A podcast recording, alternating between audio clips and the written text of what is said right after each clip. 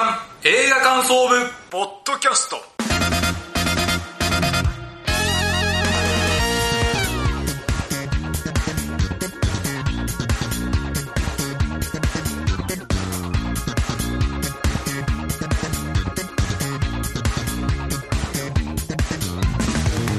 さあ始まりました月刊映画感想部ポッドキャストこの番組の VTR 矢野智之です同じく便の滝沢亮です。よろしくお願いしますさあ、この番組は現在劇場公開されている新作映画を映画感想 VTR 矢野と滝沢がそれぞれサイコロを振って当たった映画について感想を言う番組です。はい、そうでございます。さあ、今年2024年、はい、一発目の放送ということで、新年明けましておめでとうございます。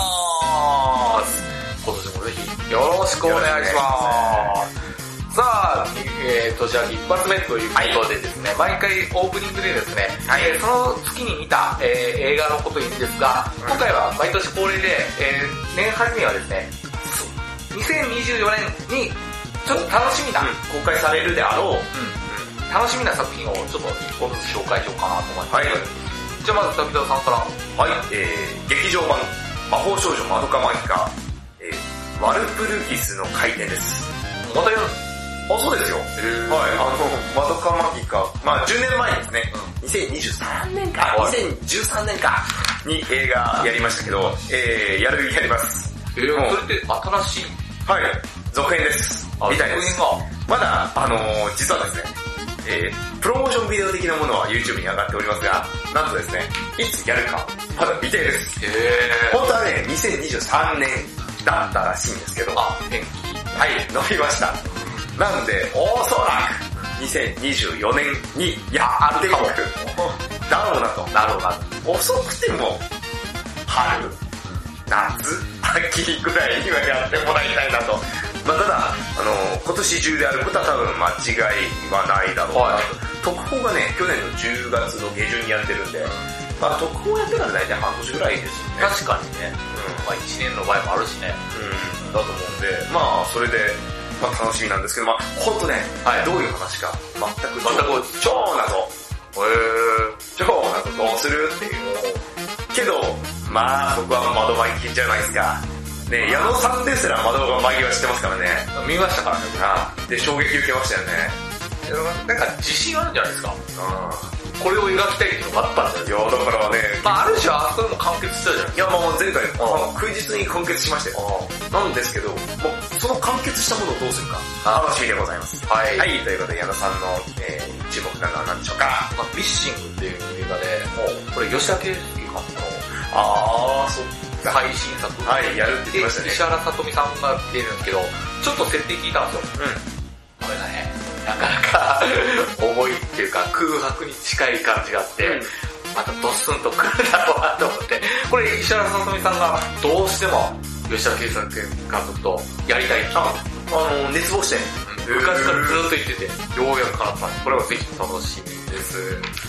さあ、今年一発目のえ感想はですね、えホラー映画と、そして超大作映画です。どんな感想になるんでしょうかそれでは参りましょう。月間映画感想部ポッドキャスト、スタートです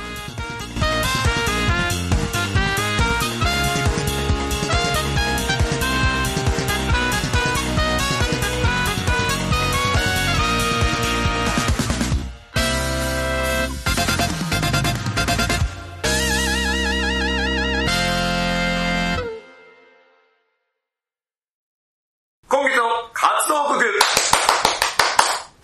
このコーナーは先月サイコロを回して決めた映画について感想を言うというコーナーです。メイン企画ですはい、ということで今回取り上げる映画一つ目は矢野さんでございますが何でしょうかまあ毎回ですね、ちょっとタイトルをね、間違えちゃうっていそううだねミスがありますんで。けど今年こそ、そう。あの年始めが良かったら、スタートが良ければ、あ、ね。そうです、スタートダッシュ大事。はい。なので、間違えずにいきたいと思います。はい。さあ、今回僕が、えー、感想を言う作品はこちら。はいトークアバウトです。違います。あれ工藤大輝さんが全く違います。やってない。やってない。 TBS ラジオ。違う。土 曜日。違う。全くえト違いまーす。クって入ってますよね。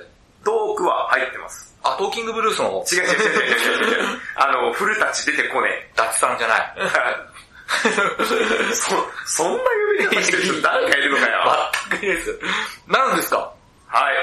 talk to me です。あ、そっちか。こっちかじゃない。トークって入ってたんでね。いやいやいやいや。今年も間違えちゃいましたね。さあ、じゃあ、トークトゥーミー行ってみましょう。はいということで、えー、こちらですね、あのー今回、配給なんですけど、はい A24。そうでえー、A24 の配給とか制作の、えー作品、結構映画感想部で扱っておりまして、はいでその時に僕が毎回言うことを言いますね。A24 って、まあ今回は配給だけど、まあ結構一緒なんで、はい。言うと、A24 どんな作品が多いって言ったら、あの、見てる間にすごい楽しいとうか、ん。エンタメに振り切ってることはなくて、うん例えばホラーだと、なんていうの、人間ドラマ重視なんですよね。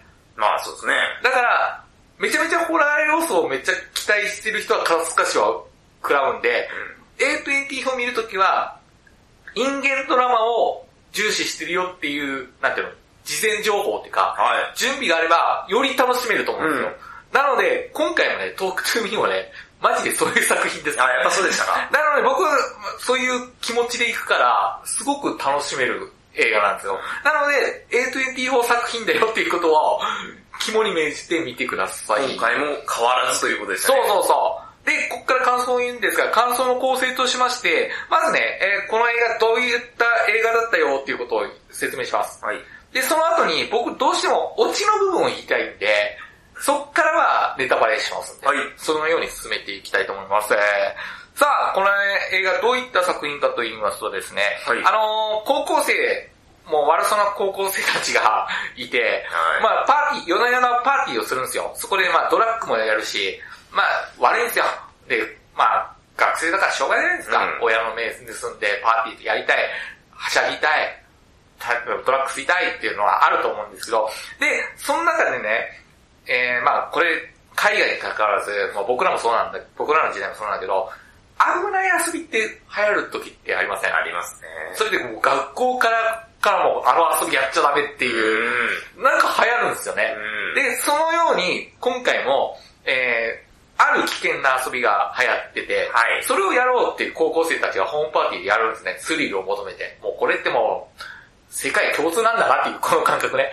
で、それどういった遊びかというと、えー、憑依チャレンジって言って、えー、霊を憑依さ、させるっていうチャレンジがあって、その儀式があるから、それをやろうっていうことなんですねはいどういったルールかというと、えー、人型の模型があるんですね。うん手の形した、えー、片方の片手があって、で、それに一人が握手するんですよ。うん。で、ろうそくつけて、したら、その握手した人が、トークトゥーミーって言ったら、パッて目の前に、ある幽霊が現れるのね。ほで、そのゆ幽霊があら見えて、その幽霊に対して、あ、私の体に入ってって言ったら、それがバン乗り移るわけ。で、そっから90秒た、経つ前に、その解除しないと、大変なことになるよっていう話でう。。あらまあ。それを楽しむっていうことで。まだあから、チキンレースみたいなもんですよね。まあチキンレースってい度うか、胸試しというか。憑依させて90秒以内に離せば元通り戻れるっていう、だから、その憑依したとこをみんなで楽しもうぜうん。っていう話なのね。で、これ、憑依するの、お化けって毎回違うんですよ。あ、そうなんですか共通のお化けじゃないんですよ。うー。だから、どういうお化けが出るかわかんない。だ例えば、女性の人かもしれないし、おじさんかもしれない。で、それを憑依するっていうのが、えー、遊びでハマるのね。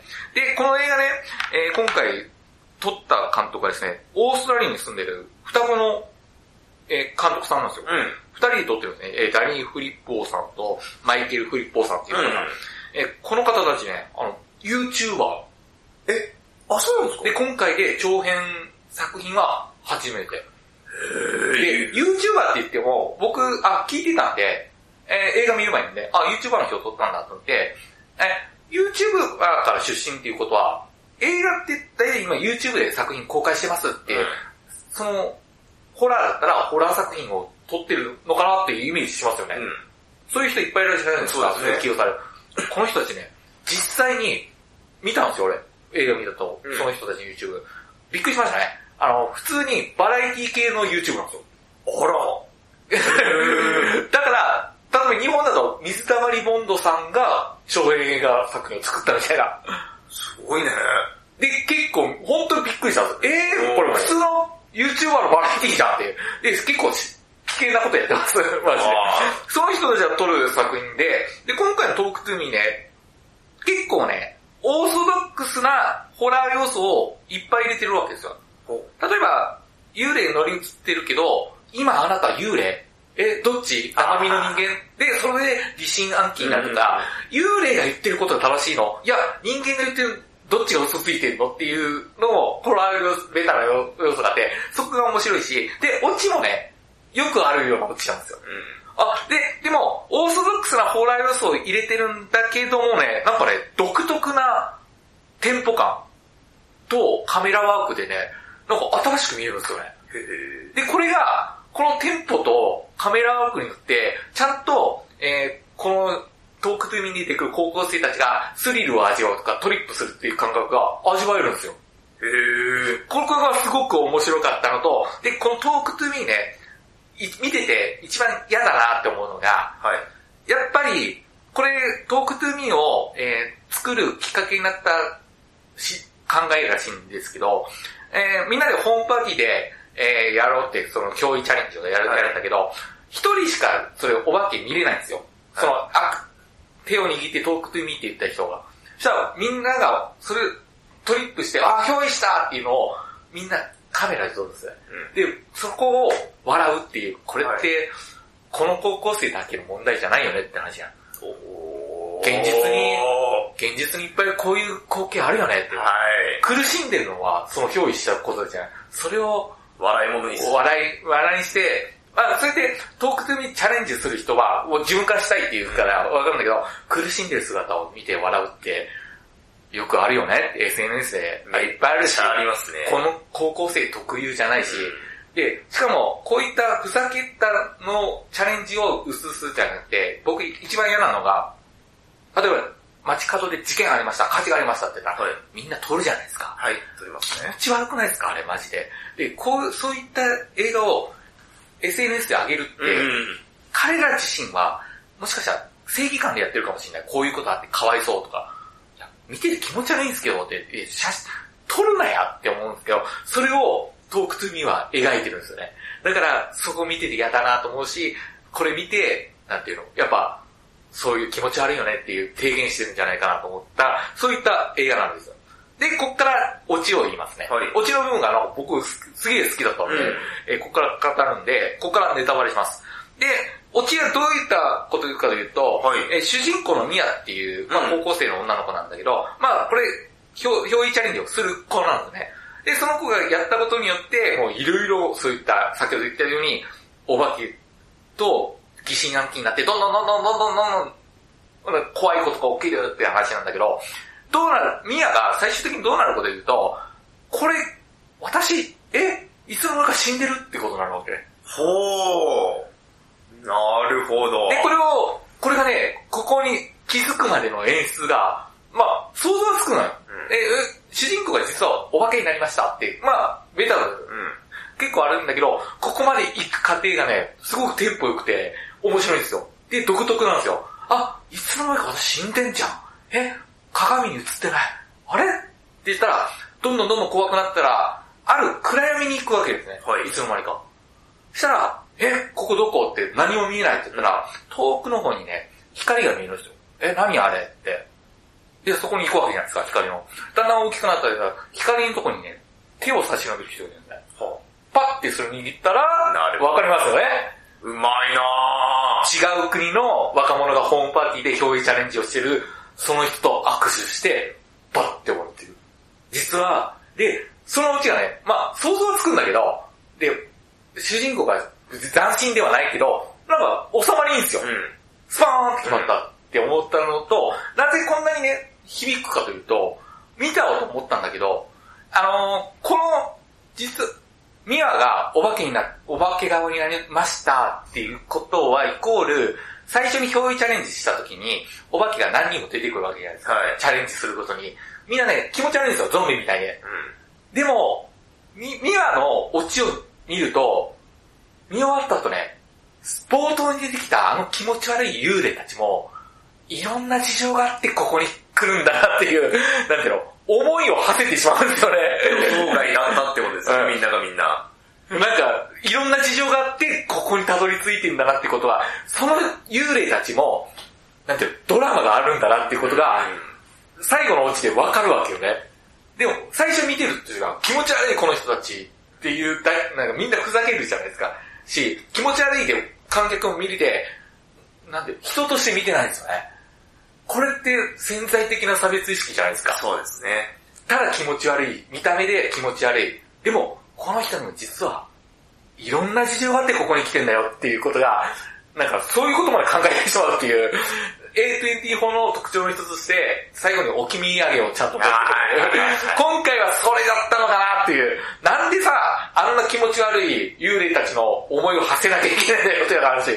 それがなんかね、やっぱオチがすごく好きになった理由は、それもあるのかなと思いましたよそこをどうしてもか語りたかったんで、えー今回お話ししました。さあ、これ映画館でまだまだ多分やってると思いますそのうで、ですね。映画館でぜひ体験してください、ホラーなんで。で、いろいろ思いを馳せていただければなと思っております。はい。えー、以上、今月の矢野の活動報告でした。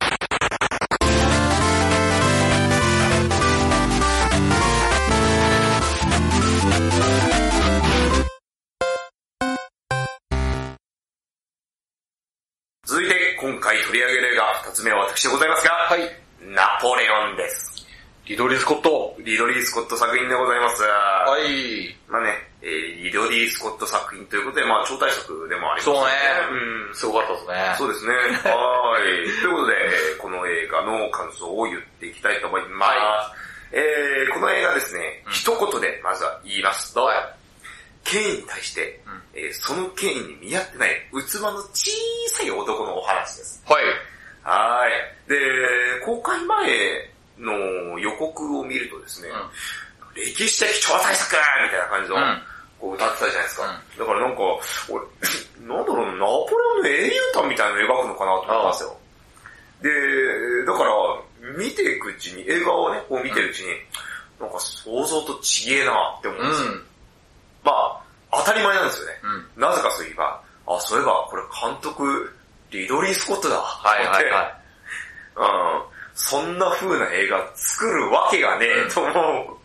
もうちょっと自分の中で軌道修正はできたんですけれども、まああのまあそういうことでですね、うあの、そんな英雄、あの、ナポレオンってすごいよみたいな、うんえところ一切書かず、あそれよりもっとミニマムなところを描いた作品でございます。皆さんもご覧に。見ました。あ、見ました僕は、リドリー・スコットだったら、やっぱ最後の決闘裁判と同はいじような感じじゃないそうでですすね。か。描き方が。はいやっぱそれを期待してたんで、うん来た来た来たみ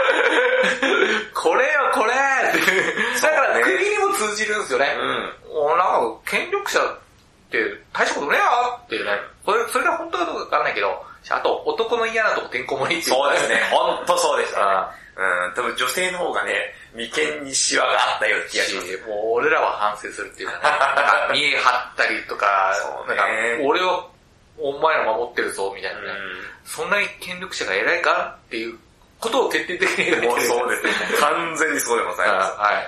す。もう、だからね、うんあのー、この映画、まず見ててわかるんですけども、まあ、世界史が僕得意じゃないんですよ。あ、僕もなんですよ。はい、なんですけど、これ絶対史実通りじゃねえなってのがね、めっちゃわかるんあですよわか。るわかる。もう一番最初ですよね。マリー・アントワネットの公開処刑シーンがあるんですけど、最初の方で。その様子をナポレオンが見てたっていうのがあるんですけど、なわけねえだろって。そんな都合のいいわけないじゃんって。うあの、めっちゃわかるんですよね。そのところでもうすでに、あ、これはそういうことじゃねえなっていうね、うことを描いてたと。いやさっきも言った通り、ナポレオンが成し遂げた活躍とか、うんまあ、大しさを称えるとか、ん。そんな話がメインではありませんと。うん。うん。まあ実際ですね、まあ、おその通りの作品になってて、まあ起きてることの事象の大きさとは、まあそのギャップとして、その事象を起こしてる人間ね、の小ささ、人間としての小ささを見せていく、うん。えー映画なんですそうね。ね。はい。まあそのね、題材の濃縮して詰まってるシーンっていうのが、まあ僕、はいはあいると思いまして、うんそれがですね、エジプト遠征のシーンなんですね。はい。まあちょっと長くなっちゃうんで、ちょっと、このエジプト遠征のシーンが私はですね、非常に、あの、一番好きだったんでおー、ちょっとかいつまんでお話しさせていただきますと。まあ有名ですけど、まあナポレオンはエジプトの方まで、まあ進行してったって話なんですけど、まあまあここはちなみに嘘なんですけど、うんまあピラミッドにつに対して、まあ、砲撃をうやらしたじゃないですか。なわけがねえって。なわけがねえけど、一応、あの、こういうでかいことをやりましたよっていうことの、まあ、ポーズですよね、うんなんですけれども、まあ、その事象に対して、まあ、俺ちゃん、こんな誰もできないことをやっちゃえるんだぜっていうような、小さい部分が、うんまあ、見えるんですよね、はいはいナポレオンの。で、挙句の果てに、手紙のところなんですよ。まあ、妻の女性フィーヌっていうのがいるんですけれども、まあ、この手紙のシーンが秀逸でございまして、あの、俺は、俺、俺様、ナポレオン様は、まあ、アレクサンダー大王とか、まあ、シーザーのような存在と、俺並んだんじゃねみたいなね、ことを書いている反面、その奥さんに対する分で、いや、なんかさ、あの、手紙の返信来ないけどさ、あの、う、浮気とかしてないよね。だ、大丈夫だよねみたいな、そんな感じなんですよね。そうそうそう。お前さ、全文でお前何、何書いてんだよ。あね、それに対してのそれってお前何なんだよっていうね。もうそのね、耳っちさがめちゃくちゃ出てるんですよね。もう終始それなんですよあ、ー彼が。本当に。シーンがね、ああったりするんですね。あとは、そのナポレオンが、後々、その男系を求めるわけですよね、子孫に。だから、男の子は生まれないっていうことに対して、なんかすごく狂気桜になってくるんですよ。うんけど、お前、お前そんな小さいやつだったっけみたいな。うお前そんなところ気にしないみたいなスタンスじゃなかったっけ、みたいなところとか、めちゃくちゃ出てきますん。よ出。るよ。かっこ悪い部分ね。そうなんですだよ。かはい。らあれ実際、ナポレオンが白馬に乗ってる絵ってあるじゃないですか。あれ実際ロバに乗ってたとかね。らしいですね。それをなんか元にしてるような感じがするんですよね。うんまあそのシーンはなかったんだけど、なんか見え張る感じのね。そう。んあの、 なんていうのかな、絵なんてさ、もう見栄の塊ですよね。そうそうあんななんかキレキレのポーズして、あそれをなんか誇張してる感じがね。そうそうそう。うん悪意の、リドリー・スコットおなじみの悪意の塊がそうね表現されてるっていうところなんですよね。で、この作品ね、僕見てて驚いたシーンがあって、うんこれね、ナポレオンってのがね、このあくまで史実かわかんないですよ、なんですけど、あの、この作品の中だと、戦にね、どんどん飽きてくるんですよね。うん後半になるに従って。で、戦を仕掛けて成り上がってきたってのがナポレオンじゃないですか。なんですけど、徐々にね、そういうことに興味がなくなってきて、なんだろうな、これなんでだろうなって俺考えたんですよ。で、そしたら、このね、己を誇示するっていうものに、もう天井が見えちゃったんだろうな。ああ。そう。誇示す、まあ、いろいろ見え張ってきたじゃないですか。うん。見え張ってきたと。うんこう自分のデカさを、うんあの、実 背伸びたくさんしてきたの。うんけど、それやった結果どうなりましたかっていうところが、この戦につながってくると思うんですよ。うんだからどんなに戦仕掛けても、なんか称えられる限度みたいなのが、もう天井が見えちゃってるみたいな、そんな感じがするんですよね。うんうんだからその、熱意がこう、なくなってくみたいなところが、その、おしまいに近づけば近づくほど、その戦がルーティン化していくんですよね。まあその分かりやすいところが、砲撃の合図とかね、が、なんか、お前ルーティンで砲撃の合図、ファイヤーみたいなこと言ってるだろうみたいなね、うんそんなことはね、透けて見えるんですよね。はいはいそういうところもね、なんか面白かったな、うん人間味があって面白かったなと思いますね。で、まあ、まあ何度も言う通り、まあナポレオンのですね、歴史的異様とはですね、話しまして、まあなんとミニミッチくちっちゃい男だなっていうのが、まあめちゃくちゃね、うまあ出てくるわけですけど、そのナポレオンを見事に演じ切ったホアキン・フェニックスが、見事でございましたね。本当に。あの、素晴らしいですね、やっぱり。気持ち、うん情けない感じは出てるよね。うんうまあホアキン・フェニックスって言ったらジョーカーがね、う有名ですけど、だからすごく憑依型のんそうね。俳優さんという か、なんか、マジちっちゃい男だなって思いますね。そうね、けけど、ど、実際はどういう人かわかんないけどね。その、ホアキン・フェニックスは。でも、ちっちゃい男見えるんですよね。うんちいちちっちゃいですよね。最後の最後までちっちゃいじゃないですか。ああ、そうあねの、。最後の女の子たち。離島にね、あの、島流しあみたい武な。勇伝語そうる。。いや、お前、おっさん黙っとけやって。あれね、よく言う、あの、酒場とかにい るおっさんいですやよね。自分から武勇伝語るやつって、もう、ろくなことないから。ろくなことねえからなって。もう、本お当に前おっさん 黙っとけって感じでしたね。で、で本当にもなんか言ったことが、それ嘘でし ょってバレる。そうそうそうそう。あれよ、ざまーですよね。やっぱり、あれって世界共通なんだからね。うんうん、やっぱりあの、晩年になって、そうね昔の俺はすごかったんだとあーせって、ここでもね、また言ったこと誇張してるんですよね。そうそうそうお前、最後の最後まで誇張すんのかよっえ、て。それ違いますよねって言われるんですよ。いや、僕授業で習いましたよ。 いや、授業で言われてんだっていう。 そう、最高でしたよね。あれは、あれが最後っていうね。 あの後に死んじゃうっていうシーンで終わるんですよね。 えーってね。いやー、最高だったな。まとめますと、リドリー・スコットの進化でもある、まあ、悪意のね、表現であるとか、まあ、あと、その、微細な表現で、その人物の、その、表情とかで、うんあ、こいつ今こう感じてるのかってことがよくわかるし、うんその気を抜いてたらスルーしそうなところに実は楽しみが詰まってるそうそうそうそうっていうところが、あのー彼の、あの、ファッキン、あーそうリドリー・スコットの映画作品だなと改めて思いましたね。やっぱり、その昔から有名な監督で、おその、年を取ってくると、やっぱり昔の昔に誇示しちゃうんですねそう、テイストとか。うんで、うんミートメンってあるけど、やっぱり、か、たけしさんも、やっぱ、リドリー・スコットも今回のことだけど、やっぱり、作品をアップスデートするんだったら、やっぱ価値観とかも、ちゃんと、なんていうの、合わせるじゃなくて、考えてやってるんだなっていうことは、やっぱ、常に学ぶ姿勢というか、やっぱそこが出てるのかなって思いましたね。いやだから、その80何本なのに、でも、名声もすごいあるじゃないですか。普通、とんがりますよ。いやー、あと、あぐらかかないですね。で、並走作品も歴史もんなんだけど、やっぱ新しい、新しいか、全然古さか感じないっていうのがやっぱすげえと。素晴らしかったですね、本当に。なんで、総括するとですね、まあ私大きなスクリーンで見たんですけど、まあそれに対して非常にですね、小さい男の話 ですね。あのだから、普通にやっぱ批判してる人はやっぱそう、そう描くなよってやけど、やっぱリドリー・スコットで変変なとこ描いてねって思ったらめちゃめちゃ面白いですよそうね。う。そう。だからリドリー・スコット下手したらそこも計算してるなっていう。あもううちも超大作であ、でかいスクリーンって言ったら、もっとドーンみたいな感じじゃないですか。あ、戦闘はすごいんですよあね。戦闘はね、もちろん。あだから戦闘はもちろんそうなんですけど、もう彼、リドリー・スコットが描きたいのは、そんなところじゃなくて、そのナポレオンのミミッチさーを描きたいっていうねあ、小ささーを描きたいっていう、まあね、そのギャップが私ね、爆笑しちゃいました。いや、俺もナポレオンの好きなとこそこなんですよね。いやね、けど、ああいうやつって、まあ、あえてやつって言いますけど、見るじゃないですか。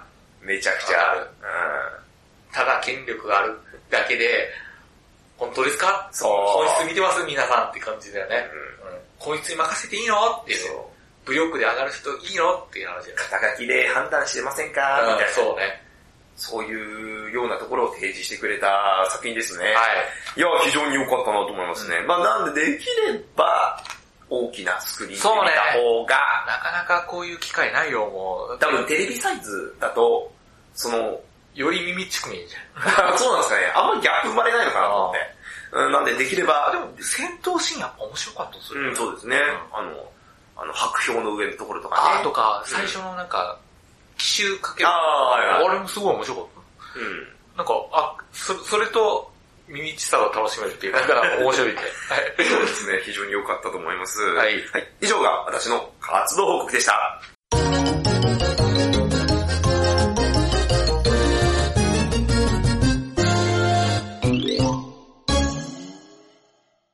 次回の作品ゲあらかじめ10作品をリストアップ、その中から矢野滝沢が見たい映画を一つずつ言い合うというドラフト方式で第3希望まで決めていきます。そしてそれを才能目に当てはめ、サイコロを振って来月の作品が決まります。決めていきましょう。はい、ということで、先行後攻、口じゃんけんでございます。はい最初はグー、じゃんけんジじョゃブはん。い、こちらさこん、リーダーも先行でございます。はい。えー、はい、今回の対象期間は2023年12月29日から1月19日でございます。はい皆さんの一言コメントもあるのでよろしくお願いしまお願いす。します。はい、えー、一作品目、サンクスギビング。イーライロス、はい。あ、二つ目、笑いの怪物。リトルトゥース、三つ目、エクスペンダブルズ、ニューブラッド。スタノンがやるよ。四つ目、コンクリートユートピア。イ・ビョンホンさんですよ。五つ目、ある閉ざされた雪の山荘で。東野圭吾さん、原作、うん六つ目、カラオケ行こ行こう。七つ目、アクアマン、失われた王国。う。いや、ジェームズ・ワ八つ目、僕らの世界が交わるまで。ン、交わってほしい。九つ目、皆に立ちあれ。ホラー映画です。そして、え10回目、ゴールデンカム。対策。はい、ということでご来ざいまますしたね。。なんかいろいろ対策多くないですかなんかね、うんドハジェの1月にしては。そうですね、確かに。。めちゃめちゃ多いですよね。ゴールデンカムイもそうだし、あとエクスメンダルズとかね。うん、そうですね。 はい、ということで、じゃあ選んでいきましょう。えい、滝沢の一枠目、笑いの怪物。はい。はい、そうですね。なんか予告見た感じで、すごい面白そうだなと思いました。そうですね。まあ、どうなんですかね、やっぱりお笑いのなんかすごく実情というか、リアルな部分をなんか描いてるっぽい作品だなっていうのはうん。予告。なうんんかちょっと事の顛末はあって、まあどこを描くかわかんないですけど、フィクションかもしれないし、ある程度知ってるんですよね。うん。ああ、すごい話ですよね。うんはい。では、ゆずさんの一枠目なんでしょうか。皆に幸あれ。おー。あのね、これたまたま YouTube で予告見て、はい。うわ、めっちゃ面白そうじゃんっていう。 で、古川琴音さんも好きなんで、これ見たいなと思いました。はい、わかりました。じゃあ、滝沢の第2、えー、2希望いきたいと思います。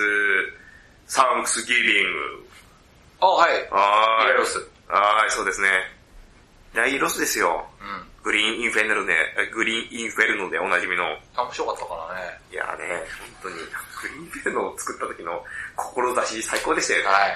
あの、なんかふざけたやつが多いから、俺がリアルをそ撮うってやるって。この人ね、結構社会風刺を、どの作品もやってるんですよね。うん、そう、なんか、社会貢献しました、イエーイみたいなことやってる奴ら、マジムカつくから、俺がリアルを見せてやるっていう。うん、そんな感じの映画多いですよね。 最高だな、これはい。えー、じゃあ矢野さんの第2希望は何でしょうかえっと、何しようかな。あ、ゴールデンカムイ。おー、ゴールデンカムイですね。俺原作見たことないんえで、ー、私もです。ちょっと、あ、で、山田杏奈さんがすごく好きで、あ、山崎賢人さんもすごく好き。なので、見たいなと思います。私知らないです。なんかすごくね、ファン多いんですけそど。うそうそ僕、で、終わったんですよね、確か。う。終わった。はい。はい。私も全くよ、あの、あらすじ程度しか分からないです。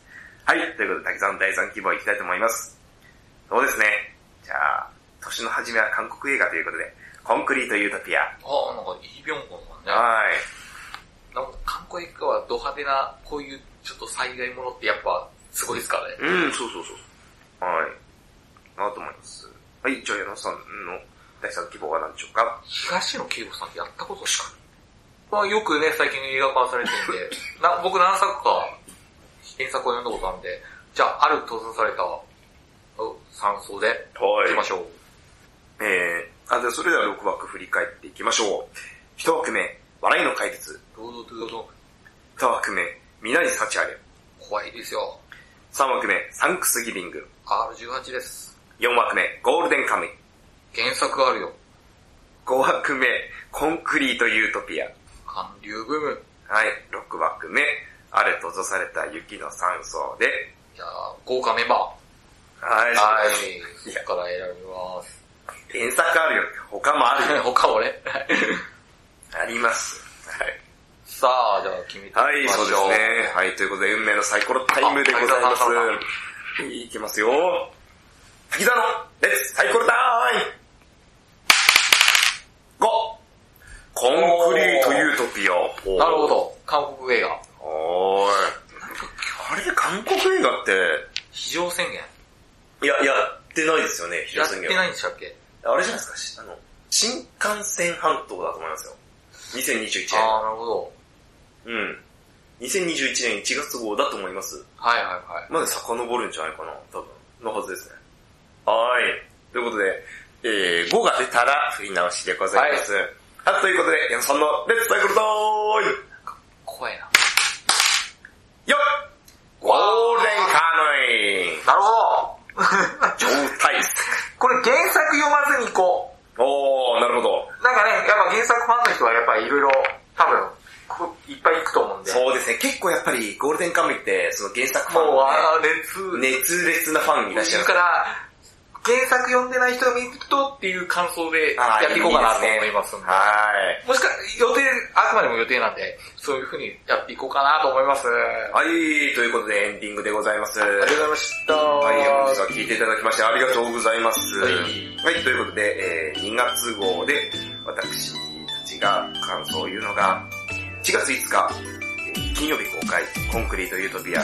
そして、矢野さんが1月19日、金曜日公開、ゴールデンカムイです。はい、ということで今回は、えー、もう1月が始まりまして、はい。また今年2024年の映画が始まっていくということで、そうですね。今年どんなのが本当に出てくるんでしょうね。あのストの影響もあるから、もしかしたらハリウッド系は少ない可能性ありますよね。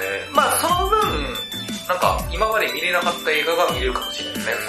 そのち違う地域の作品が見れる。あーそうかそうかあの、穴を開けないためにですね。うん、あるかもしれないんで、まあぜひ楽しみにして。今のところ決まってるのが、あの、MCU は、デッドプール3のみらしいです。あーらしいですね。はい。本当だったらあれでしょ、ミッションインポッシブルをやるって言ってたあそうですね、はい。でも、まあ、1年間延期して、まあいろいろあるかもしれないけど、結構、うんあでも日本映画とかは、まあ、その分ね多分公開されると思うんで、いろいろ見る機会が増えるんじゃないかなと思います。が、えー、来月もまた今年1年間、はい、もうよろしくお願いします。お願いします。では、本日聞いていただきありがとうございました。ありがとうございました。以上、